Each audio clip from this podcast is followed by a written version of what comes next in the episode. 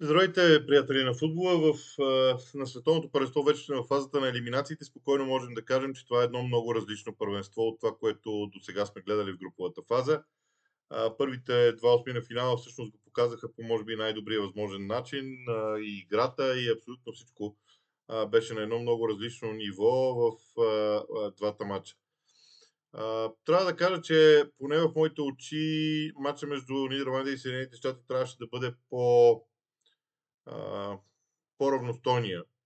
Но всъщност не се оказа така. При Аржентина и Австралия интересно имаше завръзка до самия край. Хората на Луис ван Гал държаха матча под контрол. Всъщност, това, което искам да кажа около матча на Нидерландия и Съединените щати започва всъщност с тази ключова дума контрол върху развоя на матча. Нидерландия от началото на първенството прави нещо, което вероятно не е най-зрелищното, и аз като гледам журналистите в страната и повечето хора на световното първенство дори си позволяват да упрекват Луис ван Гал за това, че отбора му не е зрелищен. Отбора му не играе красив футбол, не играе футбол, който да, който да впечатлява всички с красота, с изящество, с фантазия. Нещо, което по принцип страната има заложено в себе си. На първо място, понеже контрола е много важен за Луис ван Гал, на първо място какво забелязах в тази посока? Контрола върху темпото на игра е много интересен, защото нидерландците почти не позволиха. Да, най-силното качество на щатите е бързината в атака, прехода, способността да дреблират техни играчи на скорост. Нидерландия почти не го позволи през целия двубой. Как го постигат? Това е нещо, което нидерландците правят от началото на първенството, когато разиграват топката, те правят едни сигурни подавания на крак. И едва когато стигнат близо до финалната третина или дори вътре в финалната третина, следва едно малко по-рисковано подаване. Този футбол е скучен. Т.е. в него няма, наистина няма фантазия, няма изобретателност. Но когато те загубят топката близо до финалната третина, между топката и собствената им врата има поне 6 души. По този начин противника не може да ги контратакува. И да, има изключения. Не всяка атака е такава. Има изключения. Но като цяло, на мен ми се струва, че този подход на нидерландците е насочен точно върху контрола в играта. Понеже разиграват насигурно, това се случва малко по-бавно. Говоря пак за тима на Луис ван Гал. Това се случва малко по-бавно и тогава те могат да пратят в определена зона човек повече. Начинът, по който играха този двубой с щатите, с двама нападатели, които обаче стоят, както се казва, далеч един от друг, встрани един от друг. И Коди Гакпо е зад тях, тримата са в един триъгълник, отворен към двамата централни защитници на щатите. Всичко това даде възможност и целеше от страна на Нидерландия така да затвори разиграването на щатите, че топката да не отива до фланговете, защото американците са силни именно на фланговете, особено с включванията на Дест от едната страна, на Робинсън от другата страна. Това са крайните защитници на щатите, те могат да са много активни. По този начин, заставяйки също топката с двама широко разположени нападатели, огромно пространство на пръв поглед пред тях, но ако защитник на щатите влезе с топката в това пространство, той бива затварян от двете страни, отстрани и от още един футболист в центъра. Сега дали на мен ми се стори, че Коди Гакпо играе малко по-назад, но това беше нещо наистина много интересно в играта им. Още нещо. Широчината в действията на Нидерландия. Ако се загледате внимателно за головете, центрирането стават от единия фланг, завършва ги човек, който атакува топката или в центъра, или дори и влиза в централната зона от далечния фланг. Така стана втория гол на Блинти. Той беше, може би, много показателен за това как нидерландците се събират в центъра на игрището в един централен коридор, докато фланговете са оставени свободни. Диагонално е движението на Блинт към топката. Той стига до нея преди защитниците, точно защото и подаването е съобразено с всичко това. Изобщо много е подреден този стил на игра. В него продължавам да твърда, че няма блясък, но има ужасно много ефективност в действието. Ужасно много ефективност. Какво направиха американците, да кажем? Първо, трябва да отбележим нещо много важно. На такова първенство, и всъщност темата за това е, че елиминациите са вече различно първенство. На такова първенство не можеш да си позволиш в такъв мач на елиминациите, просто не можеш да си позволиш да пропуснеш чисто положение при 0-0. Трябва задължително да го вкараш. Нидерландците го направиха, американците обаче го пропуснаха и то още в самото начало. На всичкото отгоре им се падна Пулишич да бъде човека с топката. За мен това беше момента на американците. Ако те бяха повели мача, можеше да стане и по-различен. Да, Нидерландия има много подреден футбол, но футбол, който при който така противника бива привикван, образно казано, в тяхната половина. В нито един момент на това първенство за сега, на този етап, Нидерландия не е, тима на Нидерландия не се е сблъскал с проблема да трябва да рискува всичко в хода на матча. И от тази гледна точка пропуска на Пулишич беше нещо много, много значимо и много важно. Погледнете през първото по време владението на топката и то не като проценти. Говоря като начин на игра. Нидерландия позволяваше на щатите да владеят топката, защото, точно защото искаше американците да ги атакуват, да отворят празни пространства зад гърба си и там да има контрадействие. За мен целият тактически план на Луис ван Гал беше много, много изчистен, много ясен и футболистите му го реализираха на терена.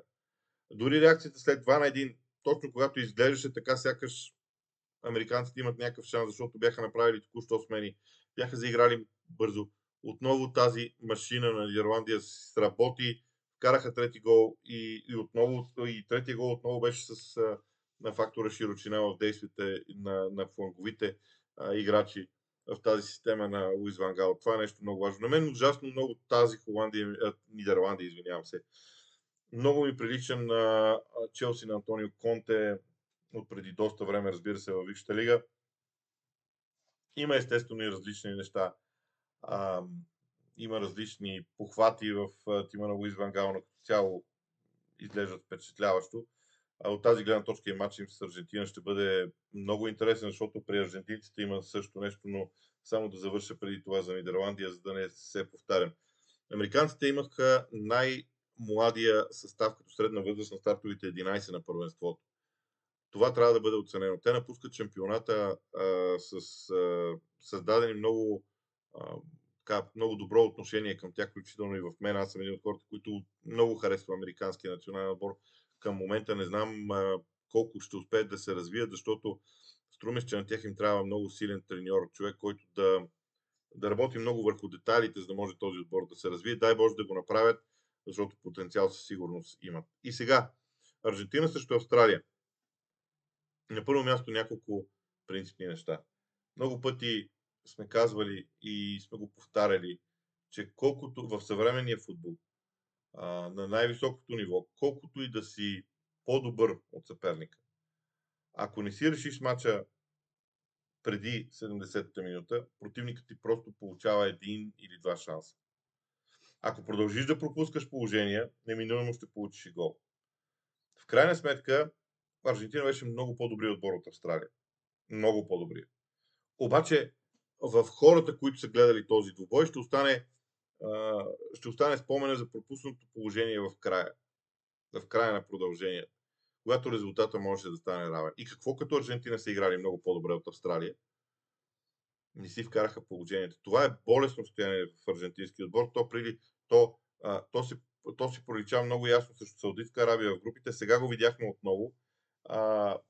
Беше в малко по-различен вид, защото ако Мат Раян не направи тази грешка за Австралия и резултатът си остане 1-0, не съм сигурен какво ще стане до края. Изобщо аз съм колкото възхитен, защото след малко ще почна да говоря хубави неща за Аржентина.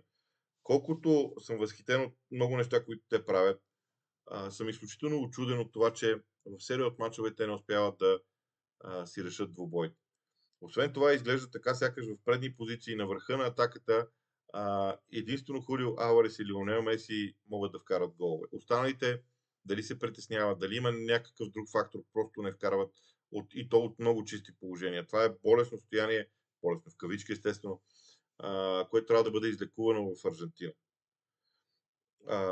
От гледна точка на австралийците, за тях целият матч, още от първата минута, продължи под мото: ние трябва да останем в този матч възможно най-дълго.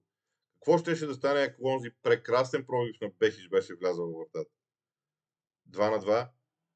Цялата емоция на австралийците Аз лично съм убеден, че продължението Аржентина пак ще се спечели, защото просто футбол им е много подреден. Но никой не знае какво ще стане до края на редовното време, защото емоцията на австралийците вече беше много силна. Така че те могат да кажат също, че напускат първенството и поне аз откак гледам световни първенства, това е най-силният отбор на Австралия. Най-добре играещият отбор на Австралия. Нищо, че имаха отбори с много ясни звезди. В един момент камерата показа Тим Кехил. За мен този отбор на Австралия ме впечатли много с израстването си като отбор, не като индивидуалност. И сега вече към Аржентина. През първото полувреме с един приятел броихме начина, по който Аржентина атакува, различните модели на игра. Всъщност този приятел се казва Велизар Христов, вие го познавате от гостуванията му и в Диема, и тук в Лигата на джентълмените сме правили много епизоди. Той преброи 7, аз стигнах само до 5. Това наистина е страхотно. Това, което Аржентина прави като начин на игра е страхотно. Т.е. говоря за разнообразието, което има в аржентински отбор, когато те имат топката. Проблема е, че в моите очи поне, проблема е, че правят тези неща доста бавно. При Бразилия, например, отново има тези неща, но всичко се случва много бързо. При Швейцария положението е подобно на това на Аржентина. Като разликата между Швейцария и Аржентина е точно такава, каквато е между Гранит Джака и Лионел Меси. Надявам се ме разбират. Като талант, като фантазия и така нататък. Кое беше най-изненадващото за мен в аржентинците? Имаше момент, когато тримата им защитници разиграха топката. Лионел Меси беше пред тях. Четвърти човек. Останалите шестима бяха на линията на засадата. Казах си, ако Лионел Меси загуби сега топката, той автоматично не играе в защита. Автоматично аржентинците са в много тежко състояние, защото само трима бранители остават. Но това всичкото се прави с шестимата на линията на защита на противника, защото точно топката минава през Лионел Меси и той няма. Напротив, той може да я подаде дълго по диагонала, може да направи двойно подаване. Върнете се обратно към първия гол на Аржентина. Цялото разиграване. Чувал съм много стари футболисти, стари сравнения с мен. Той и аз съм вече сигурно старите хора в футбола. Старите футболисти много обичаха играта на стенка, както се казва. Подаване, спиране с вътрешната част на крака на топката и друг футболист налита и стреля. Това стана. Много хубав прием, защото е сгъстено в отбраната на Австралия. Изобщо това беше нещо много, много интересно. Имаше още един интересен момент за мен. Меси стоеше зад гръба на отбраната на Австралия и то, например, на 20 метра и ходеше. Между другото, днес BBC извадиха статистика, според което Лионел Меси е втория футболист, който ходи най-много на първенството. Първият е Левандовски, само че Полша не играе с топката и Левандовски затова му се налага да ходи. Аржентина играе с топката, но Лионел Меси по принцип ходи. Какво имам предвид? Меси стои зад гръба на отбраната на Австралия. И те непрекъснато правят това зад гърба си, за да видят той къде е. Това ги разконцентрира. Дребни детайли на пръв поглед в играта на Аржентина. В следващия момент Лионел Меси застава на върха на атаката, на линията на засадата. Хулиан Алварес се връща малко назад. Меси тръгва, за да получи топката между линиите назад. В същия момент Хулиан Алварес прави обратното движение към линията на засадата. Диагоналните топки не ги броим, те вече са елементарно нещо в футбола. През второто по време имаше още един прием, който беше интересен, как да разкъсаш линии на противник, защото Австралия имаше много добре групирани две линии на съперник.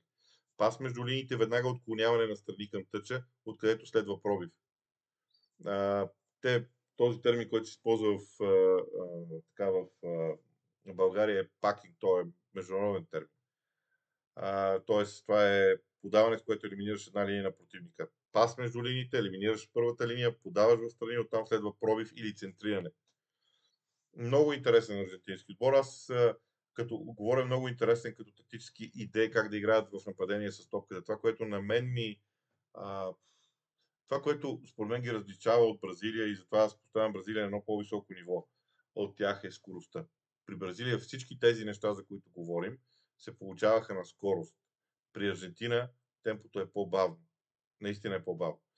Ще бъде много интересно с Нидерландия на четвъртфинала, не за друго, защото нидерландците също са изключително научен отбор. опитен отбор с страхотна защита. При Нидерландия акцентът е в защитата, при Аржентина акцентът е в полузащитата. Това също е важно и много различно. Така че за мен днешните мачове показаха една различна стойност на Аржентина и на Нидерландия, но продължавам да твърдя, че в тима на Аржентина има нещо, което ми се губи като класа. Те са интересни за наблюдаване, разнообразни за наблюдаване, но дори това заклащане днес също в Австралия беше малко странно. Това е за днес, за да не продължаваме излишно епизода. Надявам се, че Световното първенство ви е все така интересно. Следват и останалите 8 финали. Във всеки един ден вечерта ще говорим за тях.